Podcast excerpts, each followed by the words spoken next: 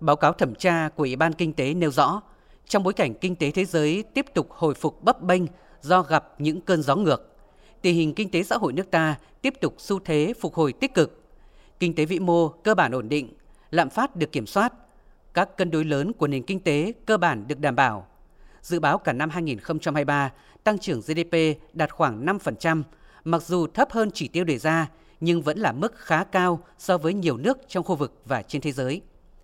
Bên cạnh kết quả đạt được, Ủy ban Kinh tế đề nghị quan tâm tập trung đánh giá kỹ hơn về việc năm 2023 sẽ có 5 trên 15 chỉ tiêu không đạt mục tiêu đề ra.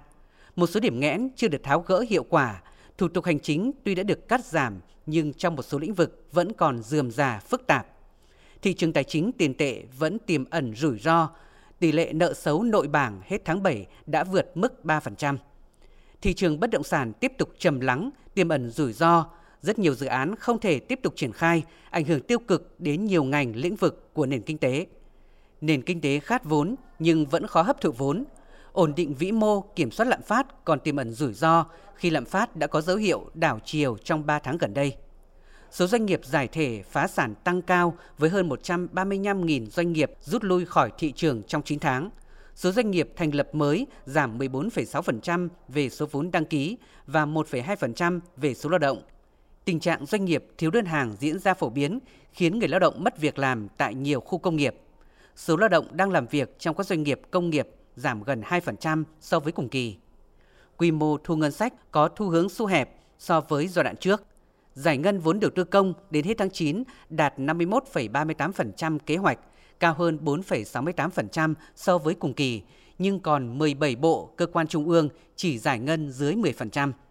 diện bao phủ bảo hiểm xã hội, bảo hiểm thất nghiệp vẫn còn thấp trong lực lượng lao động, số người rút bảo hiểm xã hội tăng cao. Tình trạng thiếu thuốc, vật tư y tế xảy ra ở hầu hết các cơ sở khám chữa bệnh công lập, ảnh hưởng đến quyền lợi của người có thẻ bảo hiểm y tế. Tình trạng đùn đẩy, né tránh, sợ sai, sợ trách nhiệm của một bộ phận cán bộ công chức chưa được khắc phục triệt để. Tình trạng tham nhũng tiêu cực trên một số lĩnh vực vẫn còn nghiêm trọng, diễn biến phức tạp. Ủy ban Kinh tế cho rằng bối cảnh thế giới và trong nước đặt ra nhiều thách thức trong công tác điều hành chính sách tiền tệ, tài khóa và chính sách vĩ mô khác. Nguyên nhân chủ yếu của những tồn tại hạn chế là do tác động ảnh hưởng nặng nề của các yếu tố bất lợi từ bên ngoài và những hạn chế bất cập từ nội tại của nền kinh tế tích tụ trong thời gian dài chưa được xử lý dứt điểm. Trong khi nước ta là nước đang phát triển nền kinh tế trong quá trình chuyển đổi, quy mô còn khiêm tốn, độ mở lớn, sức chống chịu với các cú sốc từ bên ngoài và khả năng cạnh tranh còn hạn chế. Các biến động tiêu cực từ bên ngoài khiến những hạn chế bất cập yếu kém về cơ cấu kinh tế, năng lực sản xuất trong nước, thị trường tài chính tiền tệ bộc lộ rõ hơn, một số thị trường xuất khẩu lớn truyền thống bị thu hẹp, nhu cầu tiêu dùng giảm mạnh do lạm phát, suy giảm kinh tế, siết chặt phòng vệ thương mại. Công tác dự báo chưa sát, vai trò quản lý nhà nước, phản ứng chính sách trong một số trường hợp còn bị động, hiệu quả chính sách có độ trễ, việc tổ chức thực hiện luật pháp chính sách thực thi công vụ vẫn là không yếu, chậm phản ứng chính sách đối với các biến động của nền kinh tế. Nhấn mạnh 7 nhiệm vụ giải pháp chủ yếu trong thời gian tới, Ủy ban Kinh tế của Quốc hội cũng đề nghị tiếp tục thực hiện nhất quán mục tiêu giữ vững ổn định kinh tế vĩ mô, kiểm soát lạm phát theo mục tiêu đề ra, ưu tiên cho thúc đẩy tăng trưởng và bảo đảm các cân đối lớn của nền kinh tế,